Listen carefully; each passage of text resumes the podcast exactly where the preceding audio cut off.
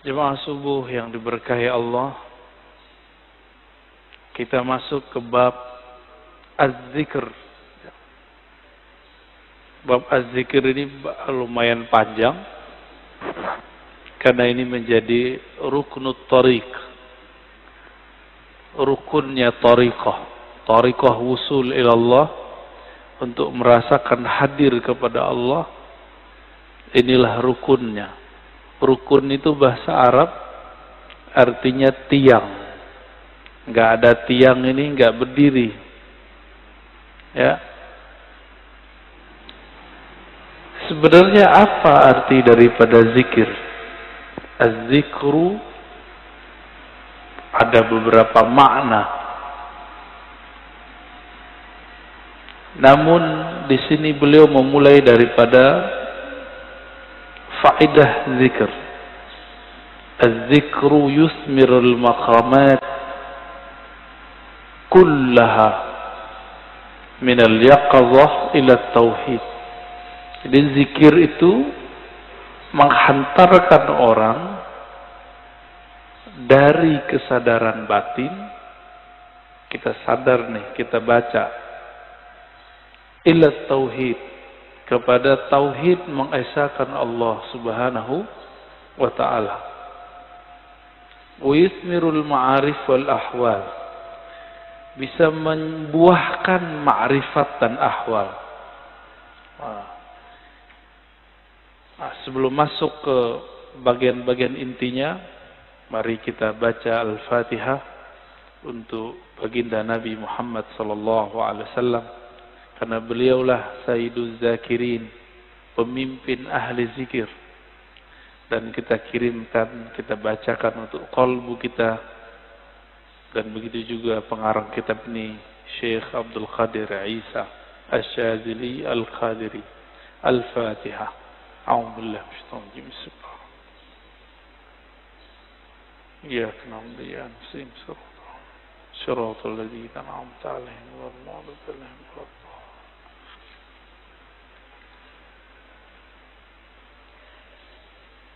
Di dalam hadis Imam Muslim dikatakan, kana Rasulullah sallallahu alaihi wasallam yadhkurullaha fi kulli ahyani, ala kulli ahyani. Rasulullah itu selalu zikir setiap hin. Apa arti hin? Hin artinya saat, waktu. Setiap saat, setiap detik, detik per detik. Baginda Nabi Muhammad sallallahu alaihi wasallam selalu mengingat Allah. Inilah yang diwariskan oleh ulama sufi. Karena kita tidak sanggup berzikir setiap nafas, naik turun, maka dibuatlah zikir pagi sore. Berdasarkan ayat wasabbihuhu bukratan wasila. Dan bertasbihlah pagi dan sore. Lalu kemudian dilatihlah qalbu menyebut nama Allah. Dimulai dari seratus, naik lima ratus, naik seribu. Itu latihan. Angka-angka itu cuma latihan, bukan riya. Orang berzikir dengan angka bukan riya, itu cuma latihan. Puncaknya nanti tidak pakai angka lagi. Tapi kapan kita zikir tanpa pakai angka? Kalau sudah menjadi pewaris Rasulullah sallallahu alaihi wasallam.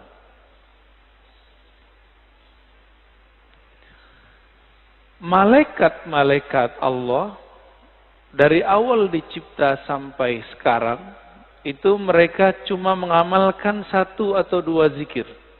Jadi ada malaikat yang zikirnya cuma subhanallah. Ada yang subhana dzil izzati wal jabarut. Ada yang zikirnya cuma Allahu akbar. Ada zikirnya cuma la ilaha illallah. Itu malaikat dan enggak putus. Maka di saat seseorang berzikir sebanyak-banyaknya, di saat itu sisi malaikatnya muncul. Malaikat tidur enggak? Enggak. Malaikat lalai? Enggak. Malaikat makan? Enggak. Makanya orang-orang yang sudah ahli zikir ini, makannya bisa berkurang. Tidurnya bisa berkurang. Karena dia sudah mirip dengan malaikat. Nah, itu namanya ahwal malakiyah. Ahwal malaikat. Tapi ini nggak boleh lama-lama. Bisa mati dia. Tubuh ini tubuh insan, tubuh bashar. Mesti dikembalikan kepada basyariah. Manusia butuh makan. Manusia perlu tidur. Maka Nabi shallallahu alaihi wasallam ketika melihat sahabat-sahabat beliau kedapatan ahwal ini, maka beliau mengatakan, ana atqakum. Aku yang lebih bertakwa, tapi aku masih tidur, aku masih nikah, masih bekerja. Ya.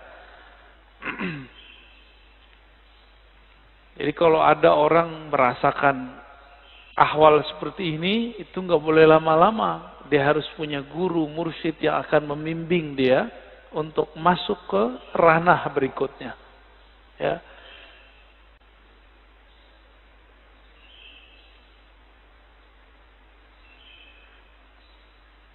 Kata zikir artinya ada dua. Pertama, zikir berarti benar-benar menyebut Allah. Ya. Kadang-kadang diartikan dengan makna yang lebih banyak. Ya. Jadi ada makna secara harfiah, ada makna secara majaziyah ataupun di luar itu. Bisa jadi diartikan zikir itu sholat Jumat, Al-Quran, majelis ilmu. Tapi itu penjelasan lain. Zahir dari zikrullah menyebut Allah. Ya. Dalilnya di sini disebutkan ada sekitar lima belas. Ini baru sebagian.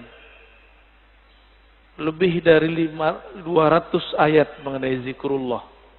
Ya. Kalau lebih dari dua ratus, berarti penting nggak zikir?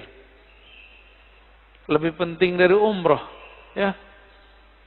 Tapi kenapa di musim normal orang lebih sering ngajak umroh? Kenapa banyak ustadz umroh, tapi sedikit ustadz zikir? Bener. Kenapa banyak orang bermimpi bisa umroh, tapi sedikit orang bermimpi bisa zikir yang banyak? Karena kalau zikir doang, fulusnya tipis. Kata dia. Kalau umroh, fulusnya banyak. Siapa bilang, ya? Itu nggak ngerti dia. Dia nggak paham ayat wala dzikrullahi akbar. Sungguh menyebut nama Allah itu lebih besar dari semuanya. Orang kalau zikir, apa aja jadi besar. Ya. Cuma masalahnya nggak yakin kepada Allah subhanahu wa ta'ala. Dalam surah Al-Baqarah ayat seratus lima puluh dua, Allah mengatakan, fazkuruni azkurkum. Saya sudah pernah syarah di sini. Sebutlah aku, ingatlah aku, aku akan ingat kamu. Duluan mana yang mengingat? Allah atau kita? Allah. Maka ciri-ciri, tanda-tanda Allah lagi sebut kita, kita digerakkan oleh Allah menyebut namanya. Itulah hakikat ayat ini. Lalu surah Ali Imran seratus sembilan puluh satu, alladzina yazkurunallaha qiyaman wa qu'udan wa ala junubihim. Ulul albab itu disebut orang yang zikir berdiri, duduk ataupun berbaring. Dalam surah Al-Ahzab, ini ayat yang paling dahsyat ini. Ayat ini sering digunakan tidak pada tempatnya untuk membantah orang zikir dengan angka. Ya ayyuhallazina amanu dzkurullaha dzikran katsira. Wahai orang beriman, sebutlah Allah sebanyak-banyaknya. Ingatlah Allah sebanyak-banyaknya. Apakah ini dalil melarang menyebut dengan angka? Enggak. Zikir seribu itu banyak bukan? Maka dia masuk ke zikran kathira. Sepuluh ribu termasuk banyak? Tujuh puluh ribu banyak? Berarti masuk ke situ. Yang penting niatnya angka itu bukan membatasi, tapi menerjemahkan makna zikran kathira. Baru zikir seratus pagi, seratus sore, udah nyalain orang zikir seribu. Ya. Nggak ngaca dia kepada sahabat Nabi. Sahabat Nabi Abu Hurairah zikir dua belas ribu sebelum tidur. Ada yang bisa zikir dua belas ribu sebelum tidur? Keburu tidur ya.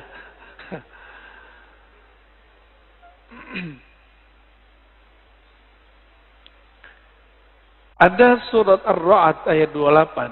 Ala bizikrillah tatma'innul qulub. Ketahuilah hanya dengan menyebut Allah kalbu bisa tenang. Jadi antum mau belajar apa aja, itu kalbu nggak akan tenang. Jadi orang kalau hijrah, tidak hijrah zikrullah, nggak akan mendapatkan kedamaian kalbu. Oleh karena itu, bagi saya, berdasarkan ayat-ayat ini, ini kan banyak ayatnya tadi. Belajar zikir itu bukan sunnat, tapi wajib. Ya, belajar zikir itu sunat, salah itu. Belajar zikir itu wajib. Kenapa disebut wajib? Allah mengatakan, aqimis salat li dzikri. Dirikan salat untuk mengingatku. Salat wajib enggak? Wajib. Supaya kita dari awal takbir sampai assalamualaikum connect kepada Allah subhanahu wa taala, maka yang dilatihkan apa? Gerakan yang bagus atau zikir yang mantap? Apa yang dilatihkan? Dirikanlah sholat untuk mengingatku. Berarti yang dilatihkan apa? Mengingat Allah yang dilatihkan. Jangan sibuk masalah ini wajah tu atau enggak pakai ini. Enggak khusyuk antum ntar, malah kusut nanti. Jangan sibuk masalah usoli bid'ah atau tidak bid'ah. Enggak, enggak khusyuk nanti.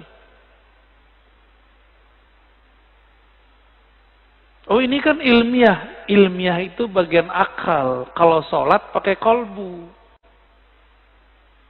Jadi kita nggak ada debat lagi kalau sholat. Antum mulai sholat debat. Wah imamnya jahar nih bismillahnya. Kata mazhab ini, mazhab ini ngaji lagi sholat. Ya, pengajian dia lagi sholat. Kuliah aja kali ya. Imamnya kunut. Uh, debat lagi di hatinya. Kunut itu menurut imam ini uh, bid'ah. Menurut imam. Ngapain? Sholat itu bukan lagi berdebat. Sholat itu menikmati santapan-santapan zikrullah. Ya. Jangankan itu. Mu'awiyah Ibn al-Hakam al-Aslami.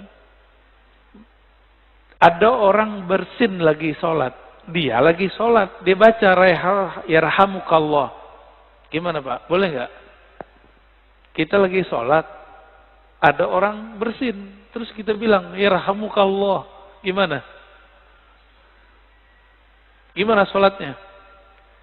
Masalahnya sahabat ini kan nggak semua ngerti fikih. Nabi lagi ngajarin. Lagi sholat, sahabat bentak dia.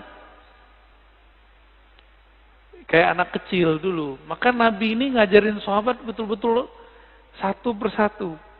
Lagi sholat, bentak sahabat. Gimana tuh? Apa kata beliau? Selesai sholat, Nabi tidak mengata-ngataiku. Bi abi wa ummi, demi Allah, demi ayah ibuku. Beliaulah guru terbaik.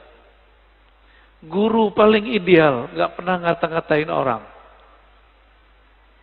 Terus Nabi bersabda, kata beliau, "Wahai Mu'awiyah, solat itu la tasluh, tidaklah cocok kecuali zikrullah dan tasbih." Maksudnya, kamu gak usah tanggapin kalau ada orang bersin.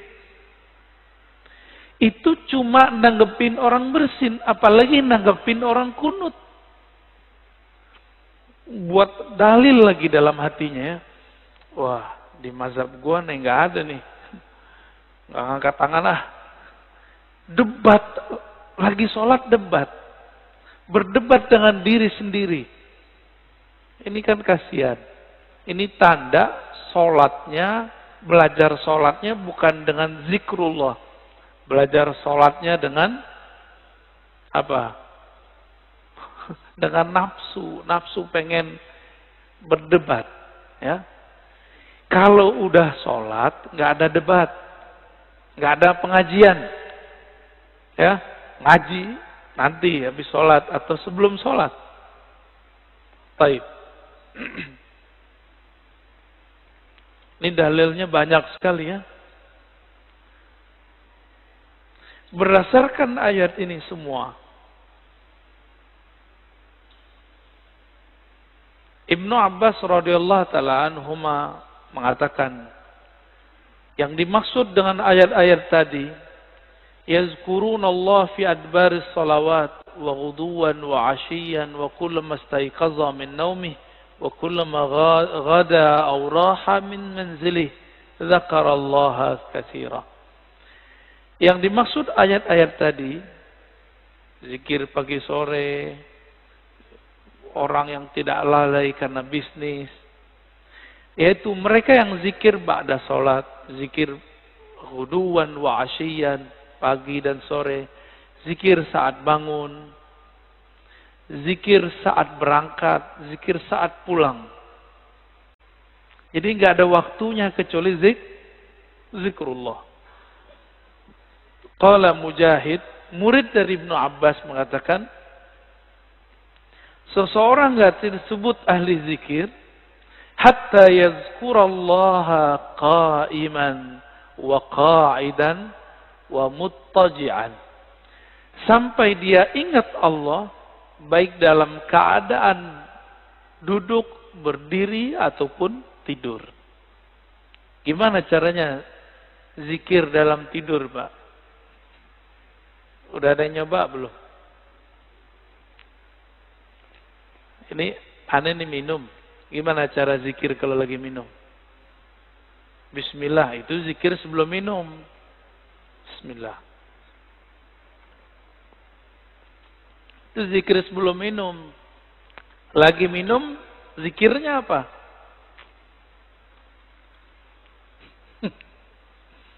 Pusing kan? Nah, ini yang mau kita bahas nanti. Kita lagi makan, bisa nyebut nggak? Kan nggak bisa. Apa dong zikirnya? Zikirnya ada dua. Pertama, sebut di kolbu.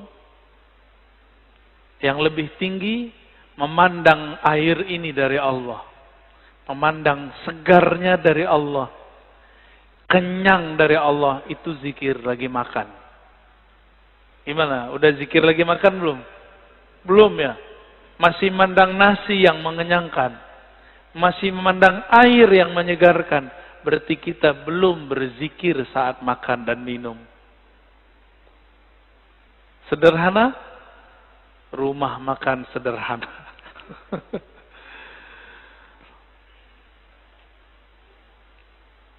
Imam Nawawi mengatakan, ajma'al ulama ala jawaz zikri bil qalbi wal lisan lil muhdis wal junubi wal haidi wal nufasa.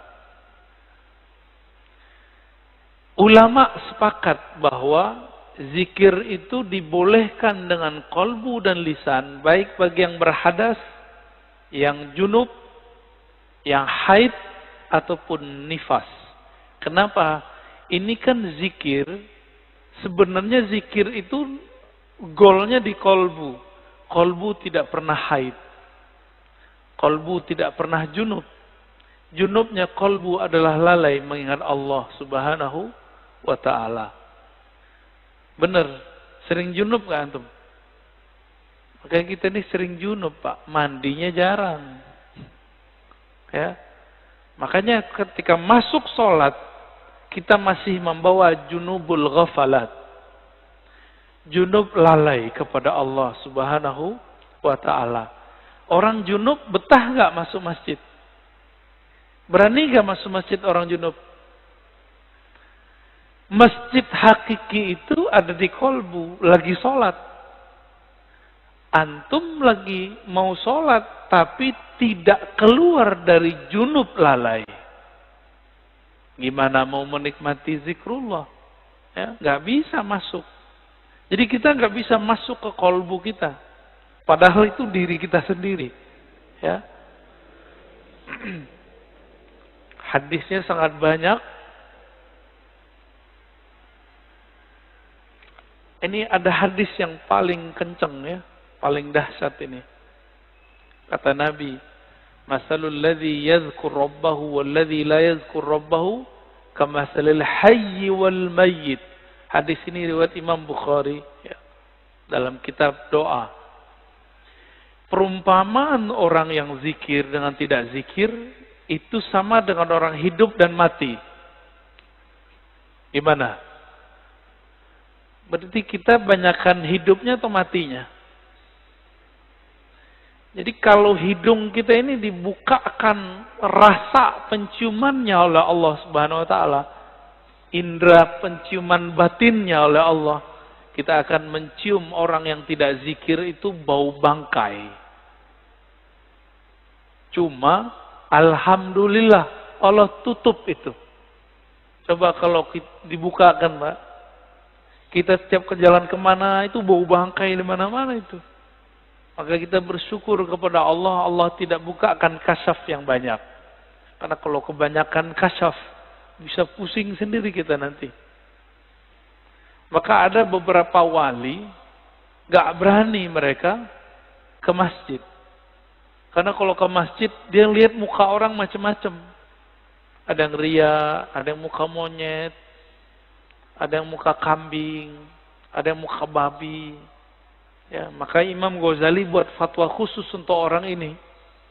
Ya, dibolehkan oleh Imam Ghazali bagi orang ini tidak sholat di masjid sementara sampai ahwal itu hilang.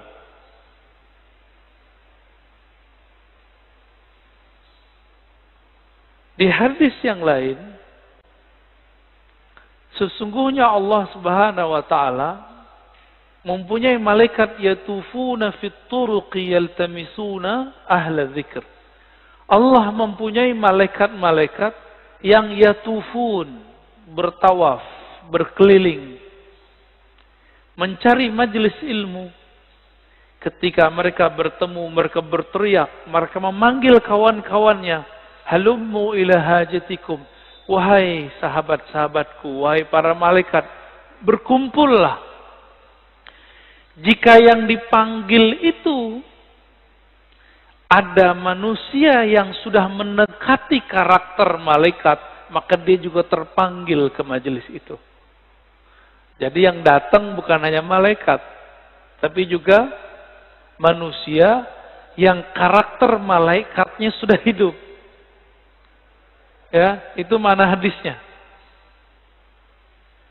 Itulah sebabnya kenapa majelis-majelis zikir itu rame dulu. Masih ingat dulu Ustaz Arifin? Ya, rame nggak dulu? Cuma ya sayang, Ustaz Arifin tidak berthariqah. Akhirnya tidak ada kaderisasi murid menjadi mursyid. Karena beliau bukan mursyid. Tapi kita berterima kasih. Berkah beliau, Indonesia dizikirkan dengan zikirnya yang khas, dengan suara serak-serak basahnya yang lumayan. Ya. Tapi beliau meninggal ya sudah. Untungnya di negeri ini banyak mursyid-mursyid tarekah. Ya, kita beruntung banyak mursyid-mursyid yang mereka memegang ajaran-ajaran zikrullah. Meskipun dituduh ahli bid'ah, dituduh sesat, dituduh gila, mereka nggak mau hiraukan. mereka tetap jalan. Ya. Itu malaikat ganti shift, fayahuffunahum bi ajnihatihim ila sama'id dunya. Ketika mereka berkumpul, itu malaikat meliputi orang-orang yang duduk di majelis zikir dengan sayapnya. Ada yang lihat gak? Antum kalau kasyaf bisa lihat. Untung tidak kasyaf. Karena kalau kasyaf pasti ketakutan. Ya. Itu sampai ke langit pertama. Nyundul langit. Makanya malaikat dari timur, dari barat lihat, wah kayaknya ada majelis zikir nih. Mereka akan berkumpul. Kalau ada manusia, kolbunya, kolbu yang sudah berzikir, dia akan ikut meramaikan majelis tersebut. Semoga kolbu kita termasuk kolbu yang sudah berzikir. Amin. Rabbal alamin. Semoga yang hadir ini dipandang Allah, kolbunya kolbu berzikir. Amin ya Rabb. Lalu mereka ditanya oleh Allah, wa huwa a'lamu bihim, padahal Allah lebih tahu keadaan mereka. Ma yaqulu 'abdi, apa yang dibaca oleh hambaku wahai malaikat? Lalu mereka mengatakan, mereka bertasbih kepadamu ya Allah, bertahmid ya Allah, bertakbir ya Allah, bertahlil. Apa kata Allah? Hal ra'auni, apakah mereka melihatku? Lalu para malaikat menjawab, tidak ya Rabb. Seandainya mereka melihat aku, bagaimana? Oh, kalau kita udah melihat Allah, antum tuh gak mau kerja lagi. Mungkin gak mau nikah lagi. Ya udah asik dengan zikrullah. Ini hadisnya panjang ya. Maka disebut dengan humul julasa la yasqa bihim jalisuhum.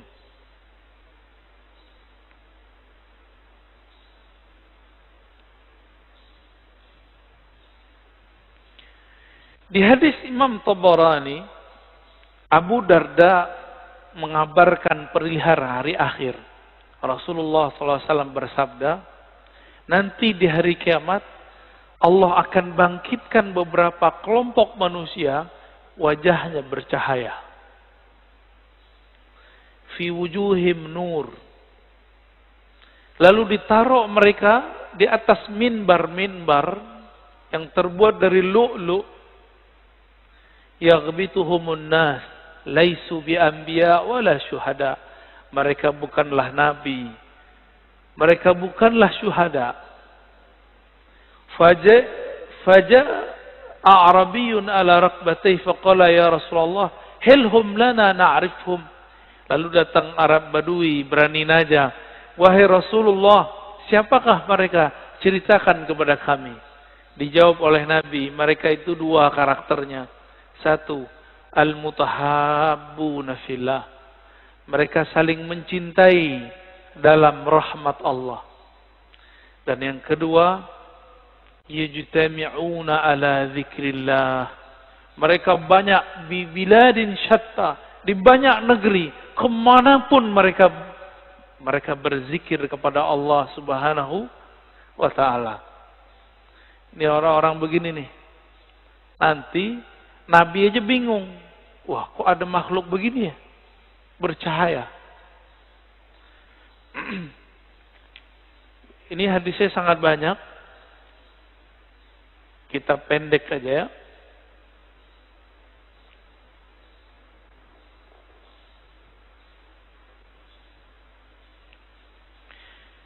Ini kalau antum zikir, kumpul ya. Jadi dalil zikir berjamaah itu banyak. Nggak usah dihiraukan orang yang bilang itu bid'ah. Dia nggak ngerti hadis. Katanya ikut sunnah tapi nggak baca sunnah. Karena memang sunnah yang diikuti cuma beberapa doang. Cuma hadis kullu bid'atin dolalah. Ya, penjelasannya dia nggak belajar. Hadis Imam Ahmad, hadisnya sahih. Ma min qaumin ijtama'u yadhkurunallaha azza wa jalla. La yuriduna bidzalika illa wajha. Nah, ini coba lihat lafaznya. Ma min qaumin ijtama'u. tidaklah sekelompok kaum berkumpul, berjamaah. Berarti ini zikir jamaah bukan? Ya. Yazkurunallah, mereka pakai lafaz jamaah. Mereka mengingat Allah Subhanahu wa taala, tidak menginginkan kecuali ridha-Nya. Illa nadahum munadin minas sama. Kecuali ada yang berseru dari langit. Kumu maghfuran lakum. Ketika selesai berzikir, apa kata mereka? Ya sudah, kalian berdirilah, selesaikanlah, Allah mengampuni kalian. Qad buddilat sayyi'atukum hasanat. Sekarang semua keburukan kalian diganti dengan kebaikan-kebaikan. Cuma kan nggak dengar Pak ya. Jadi antum di sini ngorok itu dapat pahala Pak. Itu dapat zikrullah itu ya. Apalagi bangun. Tapi jangan tidur Pak ya. Terane bilang begitu malah tidur lagi.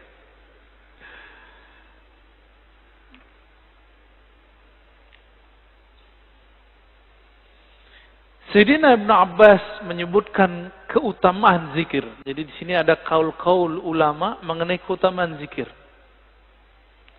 Kalau sholat ada batasnya atau tidak terbatas? Sholat bisa kapan aja nggak? Bisa kapan aja? Boleh nggak sholat di W C?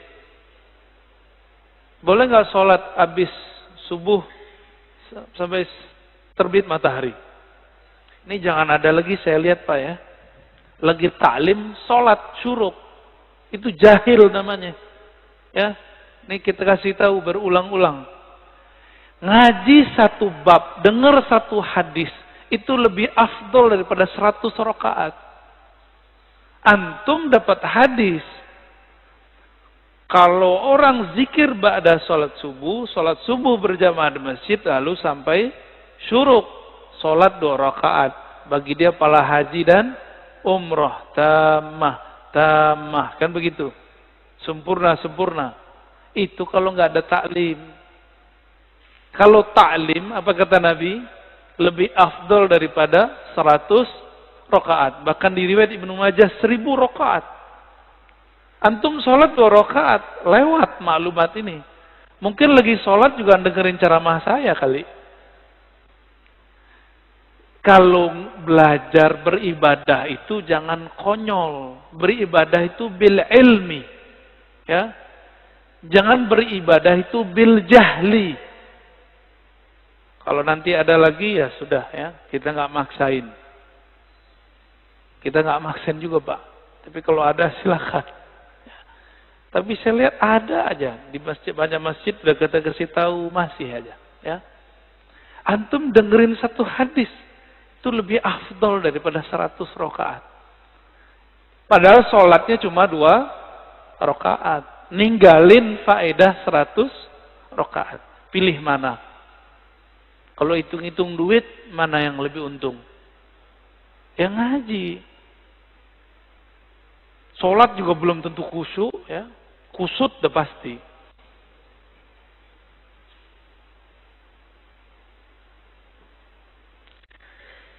Ibnu Abbas mengatakan, sholat itu ada batasnya. Tapi kalau zikir gak ada batasnya. Ya, sesuatu yang Allah wajibkan tapi tidak ada batasnya, itulah zikrullah. Tidak ada batasnya, disebut zikran katsira. Waktu kita kan tiga aja, duduk, berdiri, tidur, benar nggak? Kalau lagi hidup nih, kalau udah meninggal ya berbaring nih ya di liang lahat. Jadi waktu kita tiga aja. Nah, surat An-Nisa seratus tiga, surat Ali Imran ayat seratus sembilan puluh satu. Itu kan menyebutkan mereka, kalau di An-Nisa perintah ya, fazkuru, fazkurullah. Kalau Ali Imran yazkurunallaha qiyaman, kan sama aja. Ingatlah Allah lagi berdiri, duduk dan tidur, berbaring. Waktu kita tiga aja, Pak. Jadi ayat ini oleh orang yang tidak paham dikira cuma, ah itu mah zikir cuma sebentar doang. Cuma tiga waktu. Padahal tiga waktu itu semua waktu kita.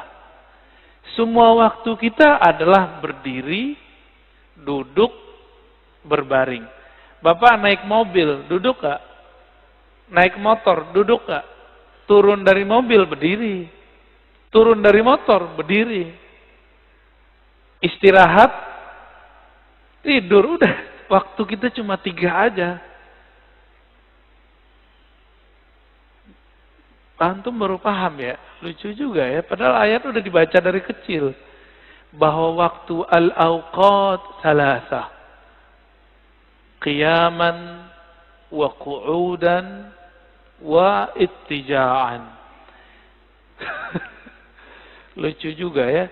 Udah baca bertahun-tahun baru paham sekarang bahwa ternyata kita ini nggak lepas dari tiga waktu itu. Saya lagi ngapain, Pak? Bapak lagi ngapain? Duduk. Berarti harusnya zikir ya. Zikirnya kita pagi ini zikir ngaji, dan zikir ngaji lebih afdal daripada sholat sunat seratus rakaat.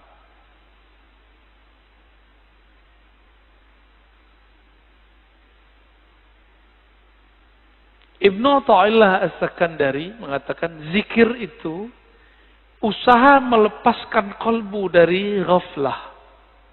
Apa arti ghaflah? Lalai. Gimana caranya? Dan tardid ismillah bil qalbi wal lisan. Dengan mengulang-ulang nama Allah dengan kolbu dan lisan. Maka ahli thariqah itu punya metode yang sangat sempurna sekali. Metode berzikir dengan kolbu dan berzikir dengan lisan. Ya. Nanti ada masanya di sini kita zikir. Saya talkinkan semuanya, Pak. Tergantung sirnya turun atau belum. Ini belum ada, Pak, sekarang. Belum. Karena kalau di kolbunya belum ada koneksi, itu ngefek. Ya. Bapak sholat aja nih. Ada debat. Satu dua orang masalah kunut itu ngefek ke badan saya. Langsung nggak nyaman rasanya. Itu terasa, Pak, bagi saya. Agak sensitif dikit ya. Jadi ada nih orang ngerasa ah kunut itu langsung nggak nyaman saya. Ya. Apalagi di samping saya itu. Itu mengganggu sekali. Maka mending nggak kasyaf. Karena kalau kita kasyaf kedengeran isi hati orang kan gawat. Ya.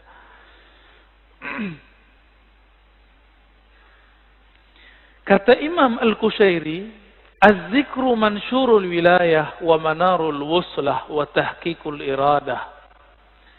Zikir itu ciri-ciri kewalian. Orang jadi wali bukan karena zikir, tapi ciri-ciri wali zikir. Bisa bedain? Ciri wali itu zikrullah. Tapi kalau jadi wali bukan karena zikir. Apa yang membuat orang jadi wali? Wali itu artinya kekasih. Kekasih itu pasti kenal. Kenal itu membuat dia jatuh cinta. Maka al-wali man ya'rifullah wa yuhibbuh. Yang mengenal Allah dan mencintai Allah. Itu yang disebut wali. Tapi bagaimana cara kenal Allah? Allah sifatnya sangat sempurna. Sehingga tidak bisa kita kita terka-terka. Maka ada dua mazhab sahabat. Mazhab Abu Bakar dan mazhab Ali. Abu Bakar mengatakan, engkau bermakrifat. Yaitu ketika engkau mengaku engkau tidak punya ma'rifat. Udah dipikir-pikirin gimana cara kenal Allah. Akhirnya kita mengatakan, ya Allah, akalku tidak sanggup untuk memahamimu. Qalbuku hanya sanggup menyebut namamu. Hanya engkaulah yang bisa mengenalkan dirimu. Maka Sayyidina Abu Bakar mengatakan, al-ajzu an darkil idrak idrak. Ngaku tidak tahu, itulah ma'rifat sebenarnya. Menurut siapa? Abu Bakar As-Siddiq. Lain dengan Sayyidina Ali. Sayyidina Ali mengatakan, la ya'rifuka illa anta ya Rabb. Tidak kenal engkau kecuali engkau ya Allah. Maka kenalkanlah dirimu kepada kami ya Allah. Sayyidina Ali begitu mintanya. Ya. Jadi zikir itu mansyurul walayah. Itu pencirian wali. Berarti karena ini ciri-ciri wali, ada yang ngambil ciri-ciri wali, dia bukan wali. Ada yang ngambil zikir, tapi dia bukan wali Allah. Ini hati-hati. Hati-hati ya. Dia bukan wali Allah. Tapi dia menggunakan, memakai jaketnya wali. Yaitu zikrullah. Untuk apa? Nanti itu kesaktian. Untuk pelet. Pelaris. Bermahar itu. Mahal itu maharnya. Ya. Orang-orang begini itu pakai wajah wali tapi dia bukan wali. Bisa bedain? Tapi orang mengira dia wali. Ya. Orang akan mengira dia kekasih Allah padahal dia sedang menipu Allah. Yukhadi'un Allah, ya. Mereka sedang menipu Allah. Hati-hati sama orang-orang begini. Ya.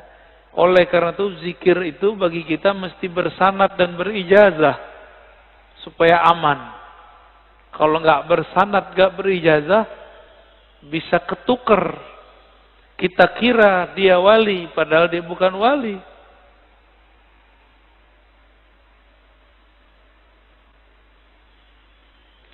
Ciri-ciri orang benar perjalanan ruhaninya, alamatu sihhatil bidayah wa dilalatun nihayah.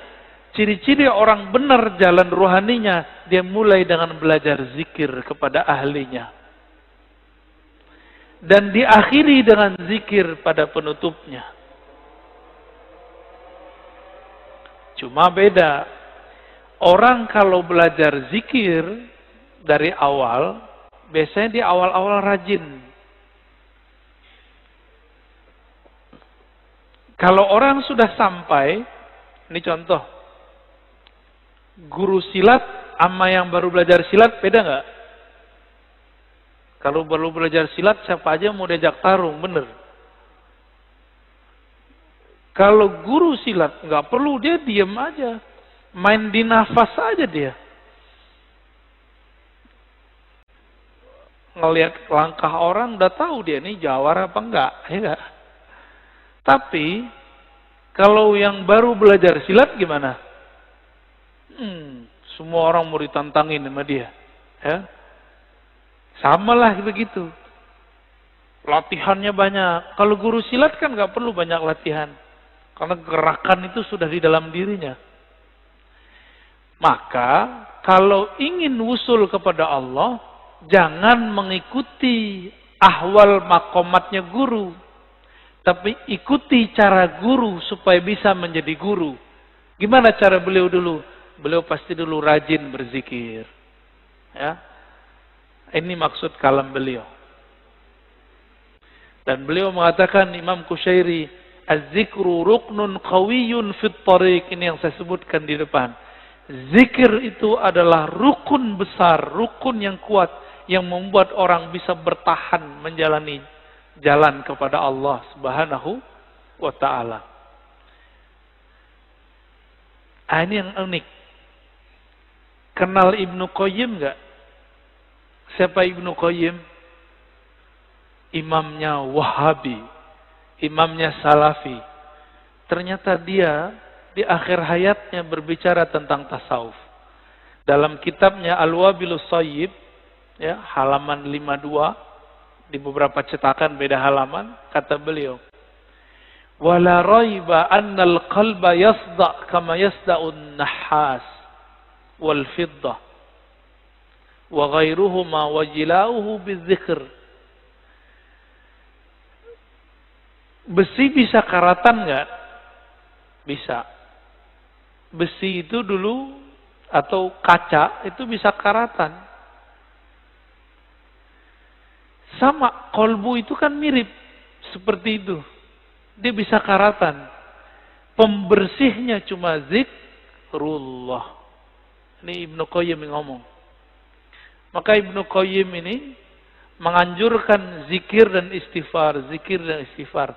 Dan dia mengajarkan di bagian lain di tempat, di kitab awal, agar seseorang mempelajari zikir kepada gurunya, kepada ahlinya. Dan dia di situ bercerita tentang Ibnu Taimiyah, imam salafi. Itu kalau teman-teman salafi tahu, saya nggak tahu, nggak nggak ngerti apa yang terjadi nanti. Ya, apakah dia akan membid'ahkan imamnya? Saya nggak ngerti ntar. Ibnu Qayyim, begitu juga murid-murid Ibnu Taimiyah meriwayatkan hal yang sama. Ibnu Taimiyah habis sholat subuh, beliau duduk membaca zikirnya, wiridnya sampai tengah hari. Kira-kira gimana Pak? Bid'ah nggak tuh? Ya, kita zikir bentar aja disebut bid'ah. Ya, ini dia zikir dari ba'da subuh sampai siang hari. Di kitab Manaqib Ibnu Taimiyah disebutkan beberapa zikir Ibnu Taimiyah adalah baca Al-Fatihah empat puluh kali. Gimana tuh? Dia wiridan, thariqatnya thariqat Al-Fatihah tuh. Fatihah diulang tardidul Fatihah arba'ina marrah. empat puluh kali dibaca-baca. Bismillahirrahmanirrahim. Begitu, dibaca lagi, dibaca lagi, dibaca lagi. Ini yang kita sebut apa namanya? Wiridan. Ditanya oleh Ibnu Qayyim, wahai Tuan Guru, Syekh Islam, apa gerangan yang terjadi pada engkau? Kok zikir selama itu? Apa jawaban beliau? Zikir itu adalah ghazai, kuti wa ghazai, adalah makanan ruhku. Itu kata-kata siapa? Ibnu Taimiyah. Jika aku kurang memberikan makannya, maka jiwaku menjadi lemah. Begitu Ibnu Taimiyah di akhir hayatnya. Coba antum zikir bentar aja tasbih lima ratus kali puter, langsung diejekin sama mereka ya. Ini terjadi pada Abu Yazid Al-Bustami. Abu Yazid itu hidup jauh sebelum Ibnu Taimiyah. Jadi orang begini itu sudah ada dari dulu. Jadi imam kebetulan. Kebetulan jadi imam. Abu Yazid duduk di pojok situ zikir. Orang udah mau pulang dia masih zikir di situ. Apa kata Pak Imam? Bayazid, Bayazid. Ente masih zikir aja. Makan apa ente pagi ini?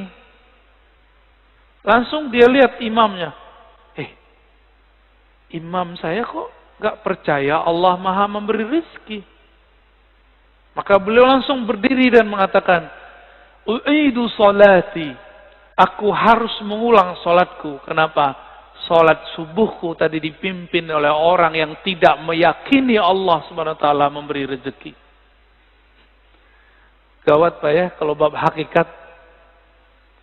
Kayaknya kalau begitu banyak salat yang diulang nih. Makanya mazhab hakikat itu nggak boleh dikembangkan, cukup dipakai sendiri-sendiri. Berat ya.